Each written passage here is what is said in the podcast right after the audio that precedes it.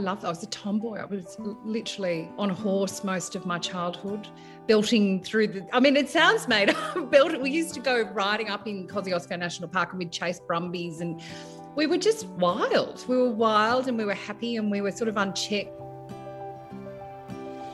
Hello, everybody. Welcome to Life on the Land, a Graziher podcast telling the stories of women living across rural and remote Australia.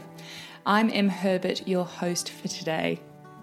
Samantha Armytage helped millions of Aussies wake up every day for eight years. As one of our most loved TV personalities and co host of popular national breakfast show Sunrise.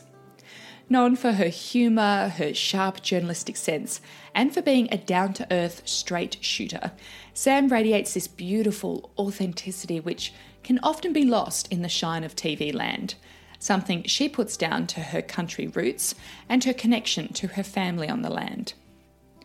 Her 23 years in media has been nothing short of extraordinary, covering historic moments like the Canberra bushfires, Brisbane's floods, and the trials of the Bali Nine and Schapelle Corby in Bali. She's reported from the East Timor conflict, the Cronulla riots, and the Christchurch mosque massacre, as well as Michael Jackson's funeral in LA the Queen's Diamond Jubilee in London, and Meghan and Harry's wedding in Windsor. And then, last year, in March 2021, she let the sun set on her sunrise career, resigning from the top seat in TV to move to the Southern Highlands equine property she shares with her new husband, Richard Lavender.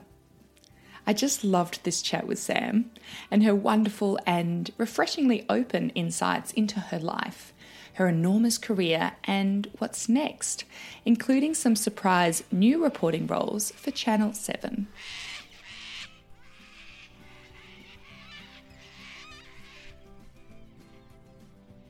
Oh, it's so lovely to see your face. And thank you so much for your time this morning. I know you're flat out, so I so appreciate it. That's my pleasure, Em. And I am flat. I haven't been flat out for a while, but I am at the moment. It doesn't rain, it pours, but that's good. I like to be busy and it's good to be busy again. But everything's happening at the same time. Racing is about to start, and uh, Farmer Wants a Wife has launched, and we're actually getting ready to record next seasons. So um, it's busy, but it's good. Yeah, flat out. How's it been hosting or guest hosting on Farmer? It's been really fun. I was thrilled to be invited, and it was sort. It's sort of interesting how it all happened. You know, I left Sunrise last March, and I had a break from all of that, and it was terrific. And then Channel Seven came to me and, and offered me another contract, and I was sort of thinking, okay, right, I didn't expect this. And they said, look, what do you want to do? How about a bit of farmer? How about a bit of racing? You know, they were all things that either really appealed to me uh, and really suited my interests. And most importantly, I think to me, it was away from the newsroom. I'd done 22 years in, in news related programs, and that cycle is relentless. So, to do a little bit of reality TV and a bit of horse race. I mean, sport is fun, and I've never done that before. So, at this point in my life, it's a nice challenge to try your hand at something new, mm. but also things that um, you know appeal to me that i'm enjoying it's a really it's it's a fantastic contract i can't believe my luck well, it's lovely to also inject that warmth and lightness and love into your work. And, you know, with those reality TV shows, uh, what is it like behind the scenes? Uh, is it legit? Are the relationships real? Yes, look, there's a lot of reality TV shows I would have said no to. I didn't ever see that I would position myself. No Love Island. no love. You won't see me pop up on MAFS. Although, can I just say, Richard does love MAFS occasionally, um, much to my horror. I walk through the room sometimes. I'm like, "What are you watching?" He loves a bit of trash, um, but I, I and, and, when they came to me with farmer, I sort of was like, oh, okay, I hadn't really thought about that. Um, and I'm pleased to say, part of the reason I agree to it is that it is, it is. I mean, it's a reality show. You know, you it's it's it's got to be dramatic, but it's it's pretty genuine.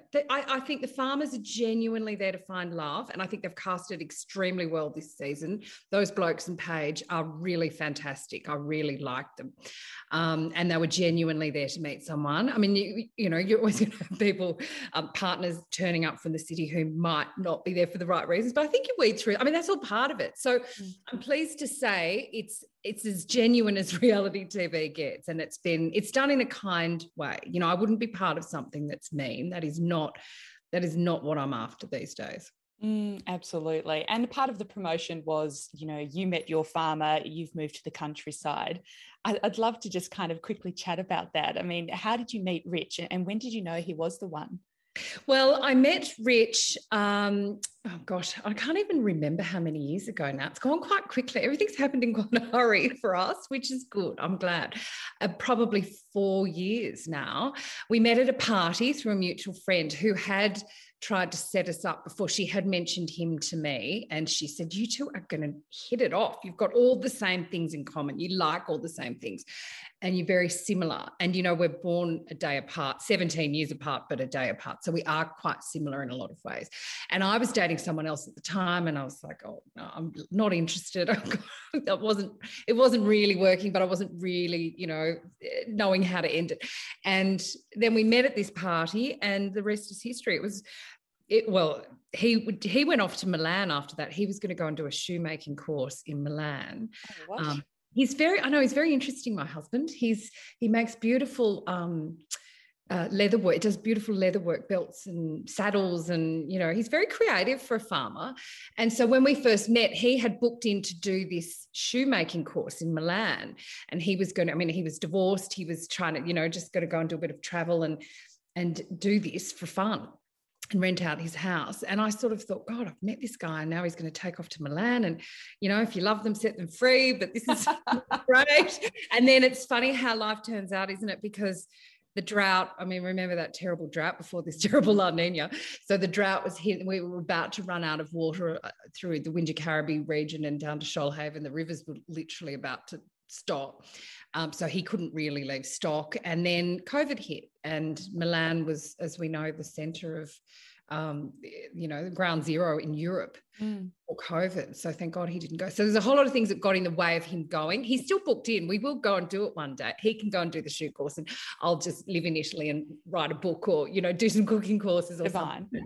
Yes. And this is why I sort of rearranged my life so we could make room and time for this fun stuff. So I wasn't just, you know, chained to this job where I was getting out of bed in the middle of the night and I, you know, it was hard to go anywhere. I wanted to free up my life. And luckily I was um, financially and emotionally in a position to do that. So I just turned it all around.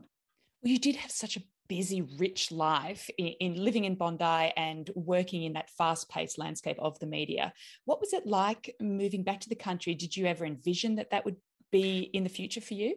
I did. I talked about it all the time, but talking and doing are two separate things, as we all know well. Um, I used to think about it all the time, but I just didn't know how I'd ever do it because that job just wasn't conducive to living in the country.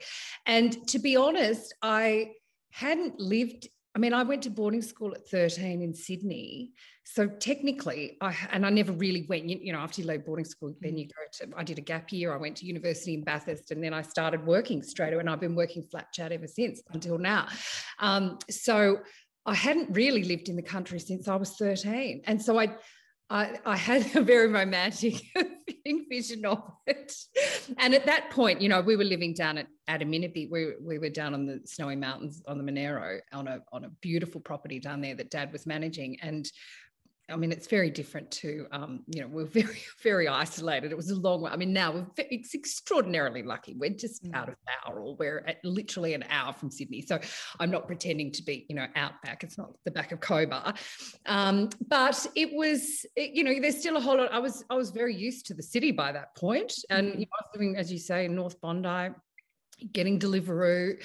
It took me, you know, four minutes to get to work at 4 3 a.m um, you have all the the ease of city living and all the you know you can book a spray tan you can eat, go to a restaurant and you have to you know readjust your life but i was prepared to do that and i wanted to do that and it's so lovely. I love being Sydney's become a very hard city to live in, and I still dip in and out for work, but I don't have to live there all the time. So that lets you love it a bit more. But mm. um, you know, it's been uh, sometimes I, I sort of think, oh, it's not that easy in the country, but it's worth every second. I love my life here.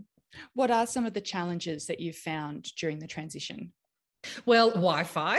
I, I, all of a sudden, you know, I always had when I was doing the job at Sunrise, I I tried to be a good mouthpiece for um, country and regional people because mum and dad were living. Um, uh, we lived at Adaminaby at Bolaro Station for 25 years, and then mum and dad um, bought a place out the back of Wagga. Dad's originally a hay boy, and so mum and dad were living out on the Riverina, 20 minutes out of town. So they, you know, they they were really good. Um, rock for me and a, and a really good connection to the bush. I really knew what was going on out there and, and what pe- country people were saying um, and thinking. And so all the things that they used to say, I mean, we I still find them at Bowral, you know, shocking internet, uh, not enough resources, eh, shocking management of water systems, appalling management of national parks, and no um, idea of how to respond to, to bushfires. You know, there's a lot of things now that I live that I was talking about on air and mm. I'd grown up with. Um, but now I really sort of go, wow, you know, country people deserve better. Yeah. and they get, they get very forgotten in the city. And I, I was in the city. I saw that firsthand. Mm, but you were still connected. So it's amazing how that bridge, that divide, it, it does seem to be a, a, chasm that's widening. For for you leaving Sunrise, I mean, you you were there hosting for eight years. What was it like leaving in terms of your identity? Did you find that you had to, uh, I guess, change or, or recalibrate who you were as a person? Yes, I mean, I'd never really, um, I tried very hard not to lose myself into that job and to think and I promise you this, I tried really hard not to think that that was who I was and to stay true to myself. And I think I did a pretty good job in that. But it was a pretty big job. And you know we, it was it was you can get lost in that. And i can see easily how people in tv get lost in these jobs and they think that that is them. Luckily i always knew that the makeup and the hair i mean all the fake hair and the lashes and i mean it's also fake um, it was like a suit of armor for me. It was like a performance, and I felt most natural and happy when I take all that off. Um, and I think it would be very worrisome to think that that was who you really were. You know, if you got caught up in all of that, that's where I, you know, I, I went into journalism to to tell stories because I loved writing. I was good at English. Mum actually signed me up for communications at Bathurst because she was like, I was like, I don't know what to do. and mum, mum saw it before I did. And, and so it was a genuine love of storytelling and writing. Mm-hmm. I thought mm. I'd do, you know, print or radio. Um, and so therefore, and then it all kind of took on another life, you know, where I ended up working in TV and then it went from one step to another. And all of a sudden, people walk up to you in the street and know your name, and you've got paparazzi sitting outside your door. Was, my, my family was like, what, what has happened here? Who are you? Where did you come from? I was like, I don't know. So I never got too caught up in that. But in saying that, yes, when I stepped away, I did have to rediscover myself. I had to um, get back in touch with what was important, with who was important, because when you leave a big job like that, um, people, some people don't just continue the friendship. You know, it's it's truly amazing. And wow yeah, which is good. I'm happy to have that stock take. I was 45 and that was probably a good time to have it. Yeah. And um and know who your true friends are, which I, I you know, well, I always sort of knew that, but it was a good, it was a good reminder and a good stock take. So, and look, it was nice to, um, we, it was the middle of COVID, so Rich and I, we no one could go anywhere. So I was newly married. I just lost mum. It was a huge period of change in my life. So I, it, it was probably, um, I don't know, maybe cathartic to have to also then strip myself back and go, okay, who am I really? Uh, what are my true values and principles? And and it's interesting. I don't know that I went back to the country to do that. Mm, it's that full cycle thing. What did you end up coming back to? I mean, who are you really? What are your your foundational values? Well, I'd always talked about them. And as I say, you know, sometimes your life goes off and you don't always live them, but I, I'd always been very honest. In fact, I was getting so much trouble for being so honest. I think television, maybe, and law would be the only places we'd actually get in trouble for being too honest. Um, you know, honesty, I, I went back to, I, we had this extraordinary situation in my family where mum died in 2020 and dad had a stroke. So I'd lost one parent in the pandemic, which anyone else who experienced loss like that during the pandemic, it was just so extra traumatic and mm. difficult. And dad had had a stroke and he's okay, but he wasn't. So, um, I really had to, you know, everyone talks about going back to family, and my God, I had to just really go to ground and um, help dad. And we've we had we sold his property and got him out of that, moved him into town. So I I really um, and I, I, re, I, reconnected with my brother, who I don't, I mean, I'd always kept in touch, like we were close, but he's eight years younger. And Charlie and I had to sort of move dad together. My sister lives in London. Um, so Charlie and I took charge and that was kind of lovely in a in, in a strange way because well, you know Charlie was only six when I went to boarding school, so to know him now as a man, he's such a wonderful bloke, um, and to go through that together was quite extraordinary. So reconnecting with family was probably the biggest thing for me at that point. And, you know, I'd married rich. Um, so, I mean, who gets married in their 40s? Like it's, I mean, I know lots of people do, but it was, it's, that's an experience in itself, you know, taking on another, someone else's family and um, moving in with someone, you know, I was so independent and so I was, you know, cruising. I, I was always wanting to meet someone, but I was quite happy on my own. And, you know, so I had to, I, I took on, um, you take on someone else when you, as you do in marriage, but the older you get, the more certain you get. Luckily, it's been very happy and, and smooth sailing. But um, I mean, so much change. But oh. but I think at the end of it, I, it's it's I've come out of it a better and more grounded person. I mean, fundamental shifts, Sam. That's just such a huge 12 months. And 2020 really was a year of flux for you, losing your beautiful mum, Libby. Uh, what did you learn about grief throughout that year? Well, I've been watching some of the Queen, not too much of it, but some of the Queen's um, procession at the moment. And I was thinking, you know, they have, they keep rerunning all of her old speeches, and I, you know, I thought, God, 2020 was our and as horrible as I tell you what, I, it was just the pits, and we went we went from being a um, a healthy, normal family, you know, country family. We're all living in all corners of the world and and very independent kids and. Um, you know, super successful to, you know, mum getting so sick and then dad having a stroke. Um, what have I learned about grief? I mean, grief is just, it hits you when you don't expect oh it's going to hit me now it, it, hits you when you don't expect it it's you can't avoid it you can't um, hide from it it is overwhelming and it bubbles up constantly i think you know people used to say to me it gets easier but i think when you lose your mum first it's mm. it just tears the family you know at the heart so it's um you feel a bit lost and I'm lucky I had Rich, and I mean, Dad had his own grieving to do, and Charlie, my brother, as I say, has just been magnificent. Um, and I had some very, very good girlfriends and a, a very close cousin um, who I I turn to. But you know, I mean, you can't.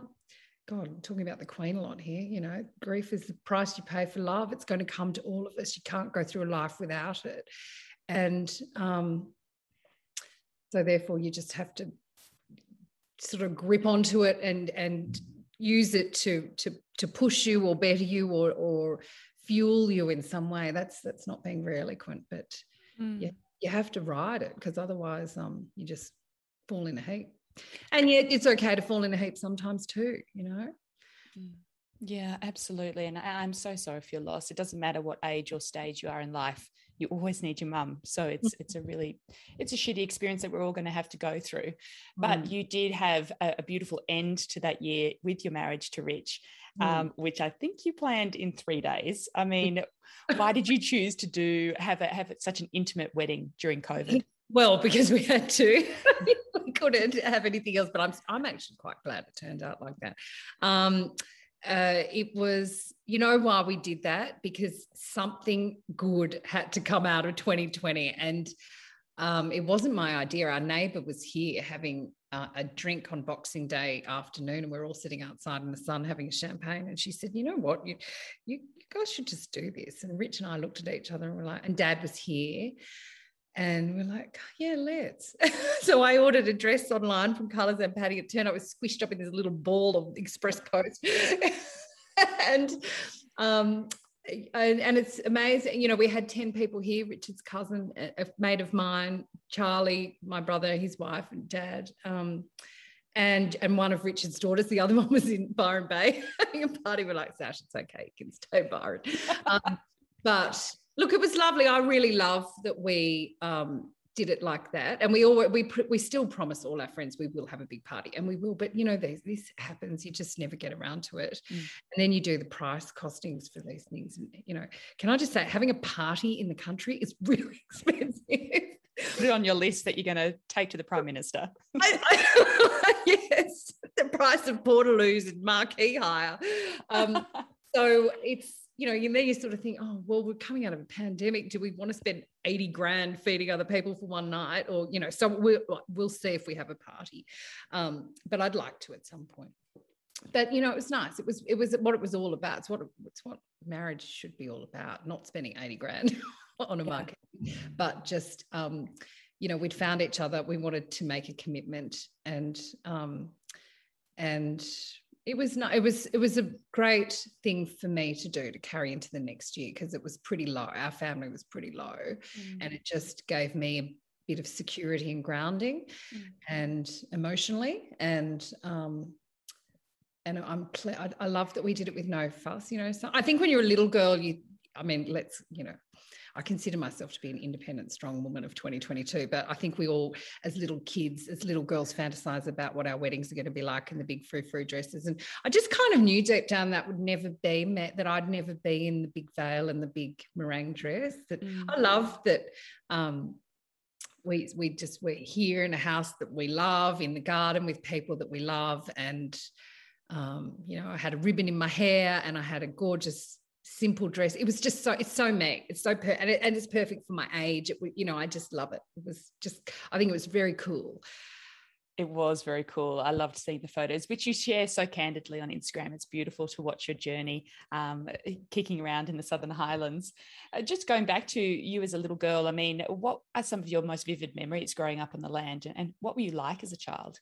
Well, I was incredibly shy, and I'm not joking. I was painfully shocked. One of my earliest memories is, you know, uh, you know, when you're at parties in the country and kids are running around in the garden and all the father, you know, the mothers are inside making salad and the fathers are out at the barbie, and I remember grabbing onto a moleskin leg, you know, around the thigh because I thought it was dad. It, all the men wear. Remember those elephant ear moleskin pants that all the men yes. wore with the pressed up pockets? So when you're a child, a toddler, you know, you're at thigh height.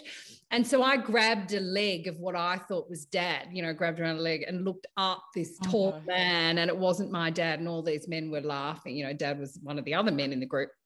And I just remember being so absolutely embarrassed and mortal. And I used to just blush up my neck and go red. So I, I was, it, that stays with me forever. so the fact that I got it, you can understand why my family were like, how the hell did you get into television and become such a show pony? You know, um, well, look, we had an idyllic childhood. We grew up 50 k's from Cooma near Adaminaby on a 16,000 acre property called Bolaro Station, which dad, man- dad managed a pastoral company for a Greek shipping magnate. Um, so he managed Bolaro and then three, four other properties around Rockhampton the raw beef cattle production, huge operation. Mm. So dad was incredibly busy, and it wasn't the average country childhood because we had um, we constantly had people coming to visit, like Dick Cheney, who was the American Secretary of State, flew down in a Black Hawk helicopter from Canberra. We're about 100 k's from Canberra as the crow, crow flies. So um, we'd have shipping insurance people from New York arriving. We'd have, you know, Japanese exchange students. We'd have British boys straight out of Eton who were coming to do a jackarooing experience with dad, you know, who was straight out of London. Um, so we had an extraordinary experience, but at its heart, we were just country kids. We went to Adaminaby Public School. Um, there were six kids in my class, 24 in the whole school, 250 in the town. We skied for sport on Fridays through winter, and we rode horses all through summer. And Bolaro is a beautiful property. It's where, um, well, they say that uh, Charlie McKeahnie, one of the stockmen on Bolaro, was the man from Snowy River. Banjo Paterson used to come down and stay in, in his day from Sydney. And he wrote Now, I know everyone claims the Man from Snowy River, but I promise this is a true story.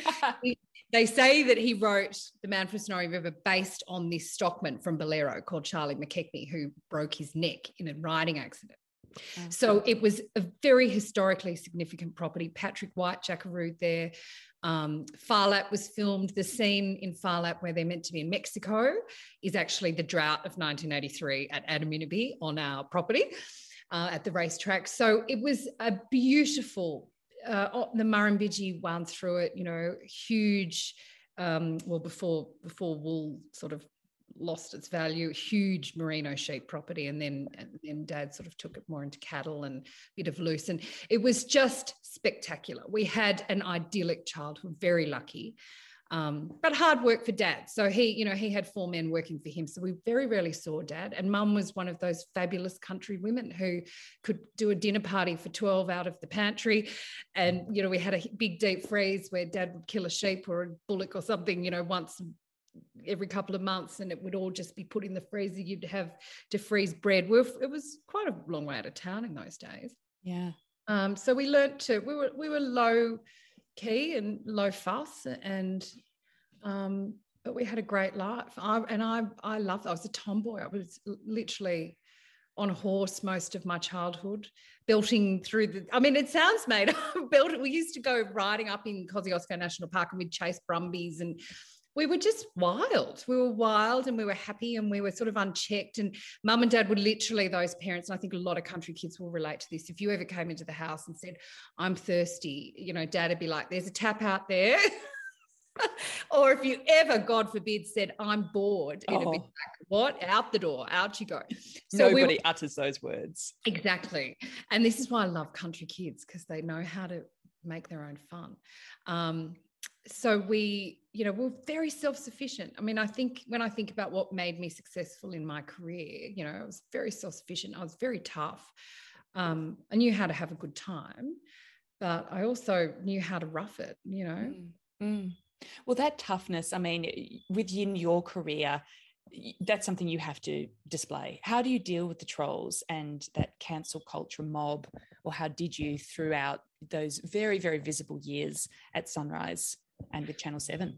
Well, luckily, uh, I'm not doing it now because I think it's a lot worse now. Um, but it was it was the fringe, you know, a few years ago when it started to sort of things would blow up around me. And I think you'll find, and I say this very strongly, um, I never said anything. I never did or said anything. Things would blow up around me, and I have to wear this as a badge of honor. But something would happen on set that was organized by producers, and five people would be on set, but I would be the one that was written about. And I have to wear that as a badge of honor um, because, you know, it's, I don't know, it's. what else can you do? What else can you do if you don't laugh, you cry? Because yeah. why are they interested in me? Um, so how did I handle it? Well, you'd go. I mean, in those days, you'd you'd have it was it was horrible. Yeah. You'd have to shut down your Insta. I mean, I haven't even thought of this. Is so far from my mind now that I have to dig deep to think about what I did. But you'd, I do remember at times going into almost this sort of like, you know, when someone's being punched in a boxing, you know, you you almost put your hands up in front of your face and you just take the body blows, and and um, it's felt like that at times. Um, and then it would blow over and they'd pick on someone else. But it was it was exhausting at the end. It was part of the reason I got out of there. You know, no, that's not how you want to live your life. It's just completely stupid. And this mob mentality where, you know, they haven't even read the story, they don't even actually know what happened. Because often I'd be kind of going, hang on, just don't read the Daily Mail headlines. There's a reason why these Daily Mail headlines take up half the page because people only read the headlines and then they, I mean, these, these media companies need to be responsible for sending the mob after people when it's not actually even what happened, all just to get clicks. And you're kind of standing there going, um, hang on, go and watch the clip back and see what was actually said or see what actually happened. Um, people just want to hate online. But as far as anonymous trolls, you know, I just find it also ridiculous. I, I, I try not to give it too much oxygen. Like who who um, don't read it and don't who cares what some anonymous loser who can't even put their own photo and name online is saying about you you know yeah. um, it's if the daily mail stirs up trouble and then a whole lot of anonymous losers get online and comment on it and go who is she anyway who cares about her it's like well you're the ones reading the daily mail who's the biggest idiot so I don't, I don't, um, I don't participate in it anymore. I try not to. But it is it's funny because I had all that I had that time away from it and then you know I came back with Farmer and uh, and it'll probably happen happen with racing. As soon as you raise your head and come back into the onto the dance floor, mm it's again, you know, who, who do you think you are? You know, it's like shut up. yeah, absolutely. And it comes back to that fabulous quote about um, it's not the man in the arena who doesn't count. You know, it's the man in the arena who's giving it a go, who's throwing his hat in. Oh my uh, God. I'd so much rather be the person out. That's a Brene Brown. I, yeah. I did used to use that a lot in my career. Um, you know, if you're not out there having your ass kicked and having a crack, have a go. Like, don't just be an anonymous loser. Like, it's, so, it's so laughable that you that anyone would take that sort of stuff seriously you know mm. Out there putting yourself out there doing whatever you know? It's it's ridiculous. It's kind of funny really. Well it says more about them than it does you but you know for, for those coming through and I, I think about female journos and and young women in media who probably look to you as an inspiration. I mean what would you say to them about getting through? They come here to tell stories and and they want to be good at their job what do you say, or do you have any advice or kind of uh, ideas around how to proceed in an industry which can be pretty rife with with challenges? Well, I mean, it's a highly competitive industry. It's, I mean, TV, it's just. it's just unbelievably competitive. Most of the people in there would literally put their push their grandmother down the stairs to get the next job, and it was a very different era for me coming through. I know I'm starting to sound old when I say stuff like this, but times have changed. Women are far more supportive of other women these days, far less threatened. When I came through, um, it was just, it was like the Wild West. And if you did, you know, you, you'd get put into these jobs by the male executives, can I tell you?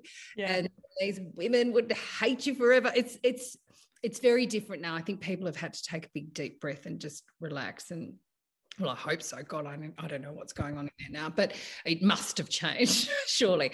But um, I, it's it's a great career. You know, if you strip away all that crappy bit of it, it's a wonderful experience. To, I mean, some of the things that I got to do and some of the people I got to interview are you know, Rich will often turn to me when we're watching TV and he'll say, Have you met him? You know, like Matt Damon on a movie or something. Like, yeah, yeah.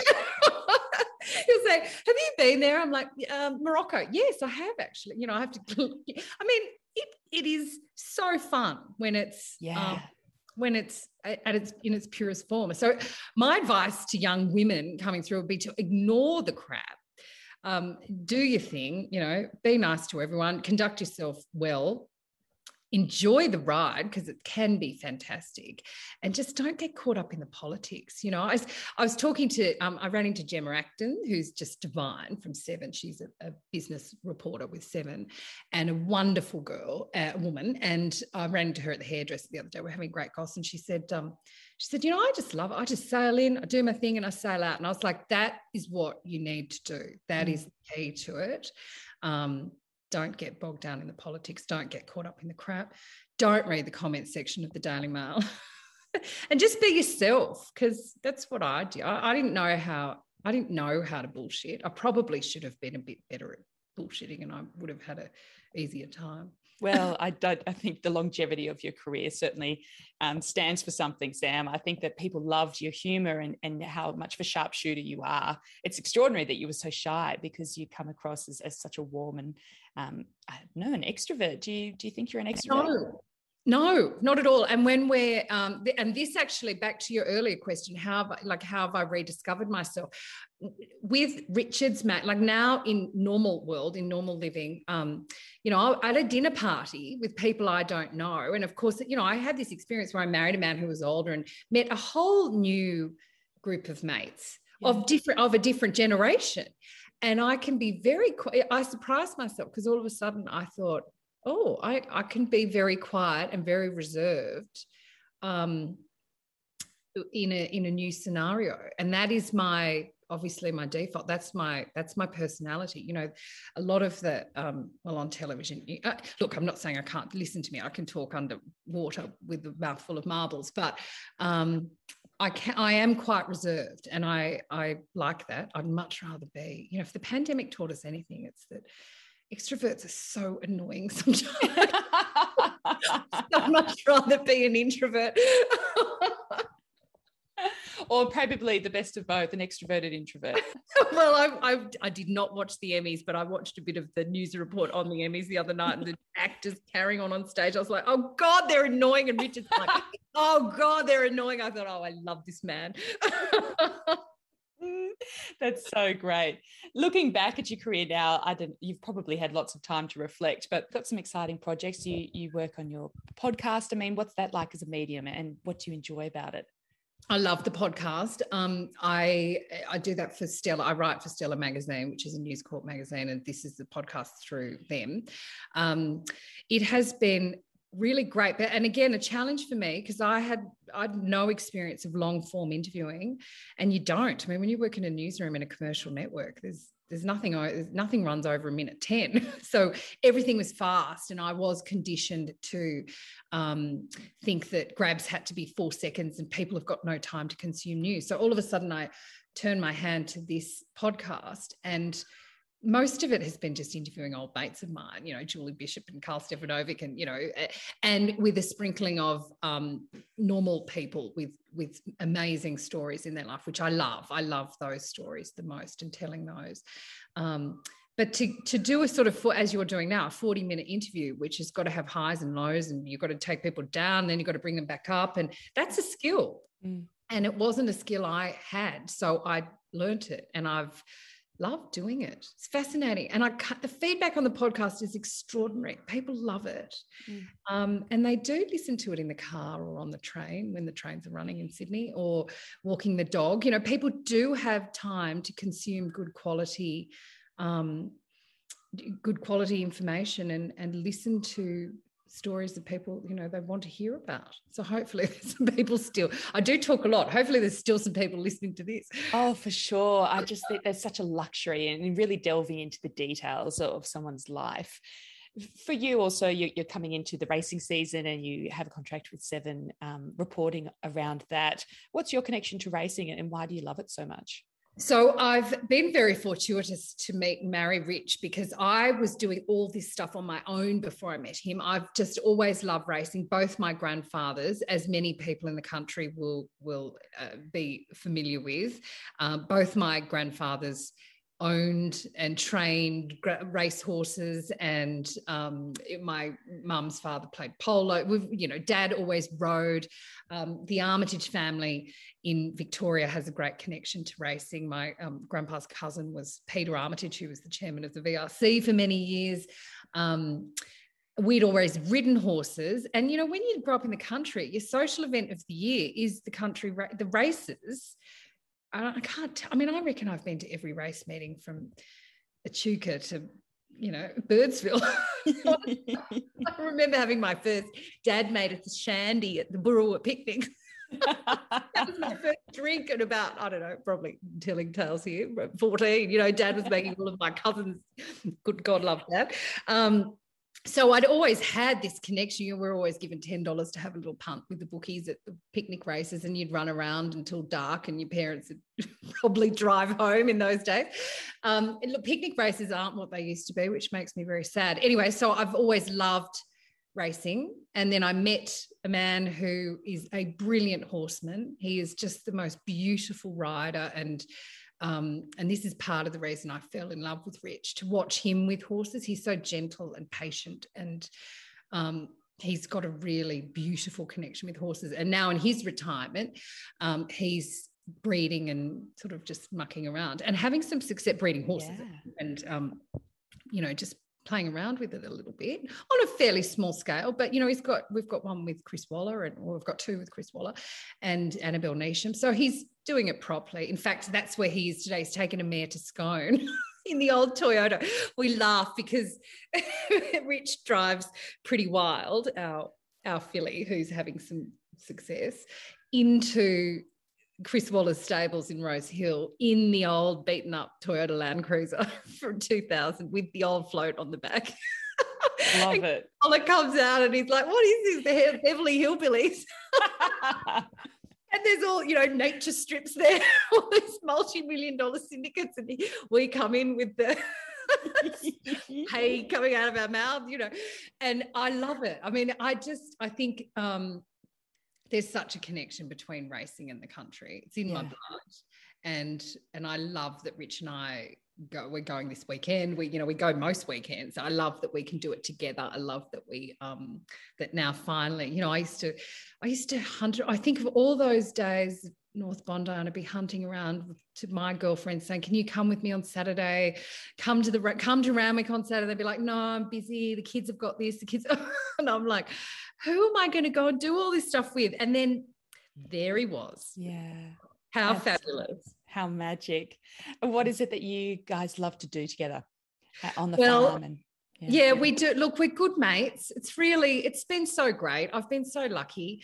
Um, we, well, well, it, it's quite. I mean, Rich is sort of retired, so he's not working flat chat, not trying to run a property and and make money out of a property. So it's different to sort of when my when we were little with my dad, which it was hard work, and you'd never see your father because he's gone from dawn till dusk.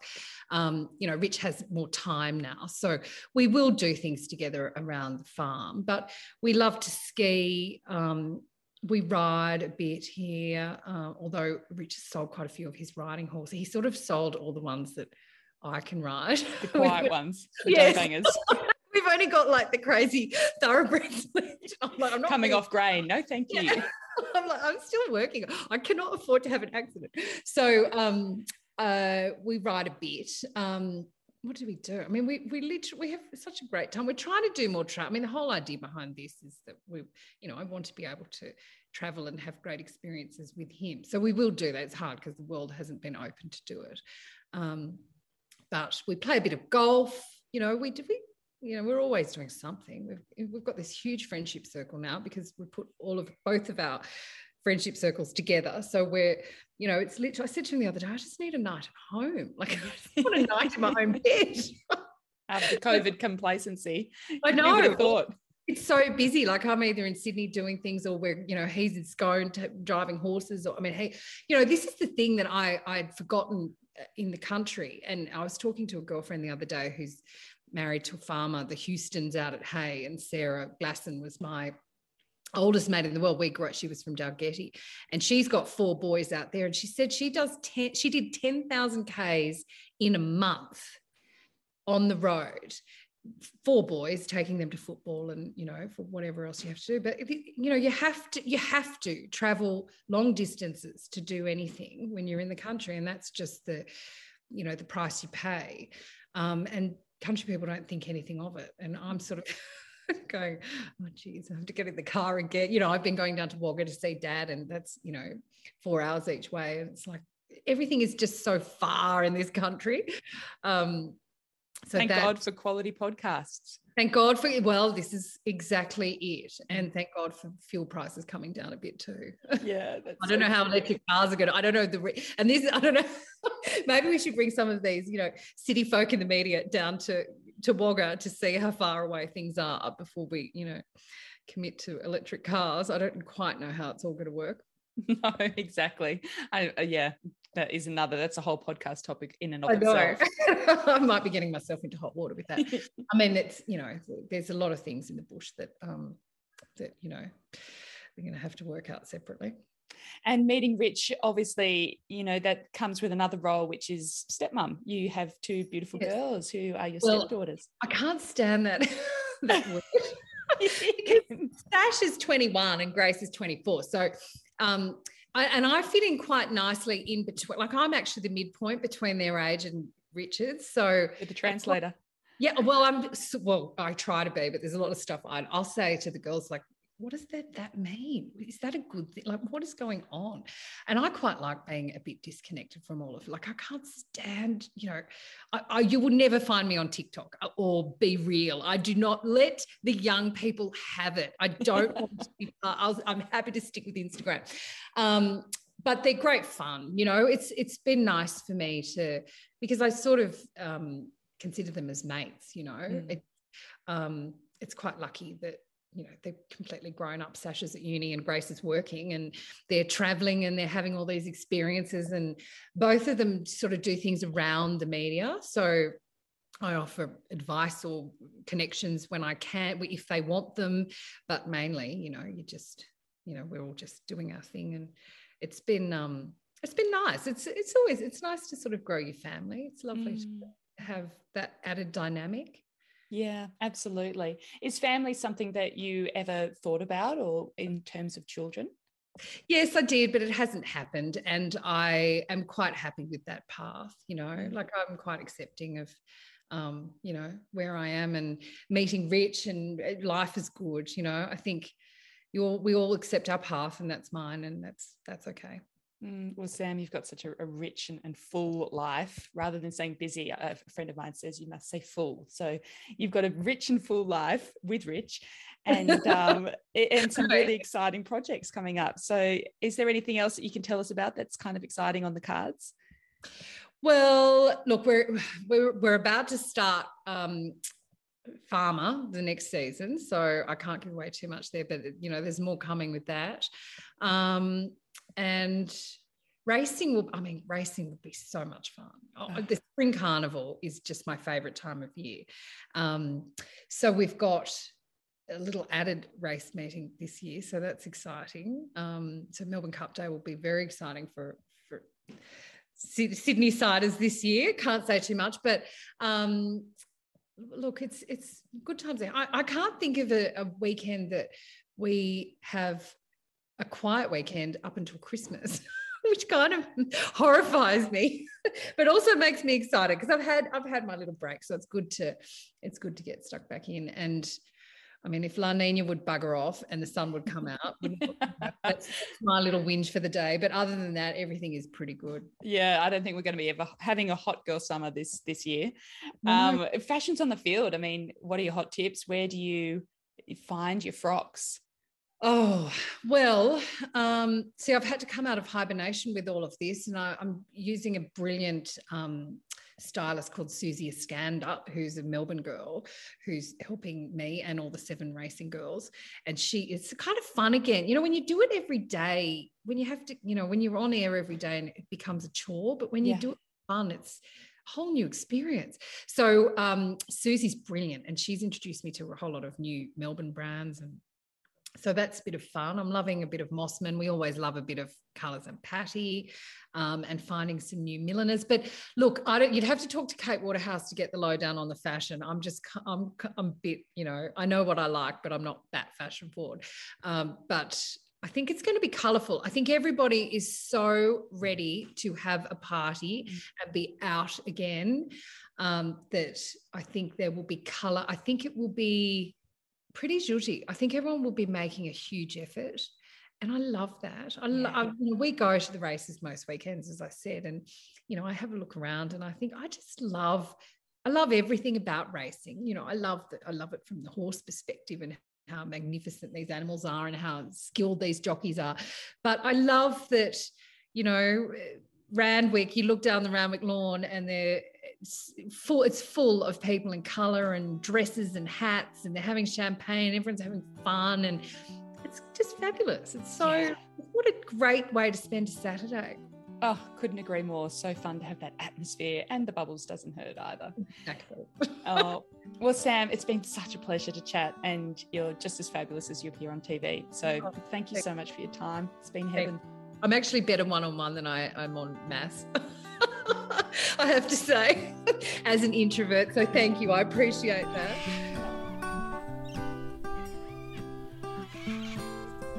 Didn't that chat just make you fall in love with Sam even more? Nothing was too much trouble, and her warmth and candour completely shone through the screen. She certainly made me very aware of cadence and pitch, and those honeyed dulcet tones she has that come from years of reporting live. I also so enjoyed learning about her early years growing up on Bolaro Station and the ebbs and flows of her career. And I couldn't be more pleased for Sam that she's found such happiness with Rich and their life on the land. You can find Sam on Channel 7 with her reports trackside as she explores the thrills of this season's racing, as well as her starring role as guest presenter for Farmer Wants a Wife. The journalist also has a regular column for the Daily Telegraph's weekend supplement, Stella Magazine, and the podcast she is hosting alongside Stella, aptly called Something to Talk About. If you loved this chat, don't forget to send to a friend and rate and review the pod on Apple Podcasts. It takes 30 seconds and makes a massive difference for us. Until next time, keep well.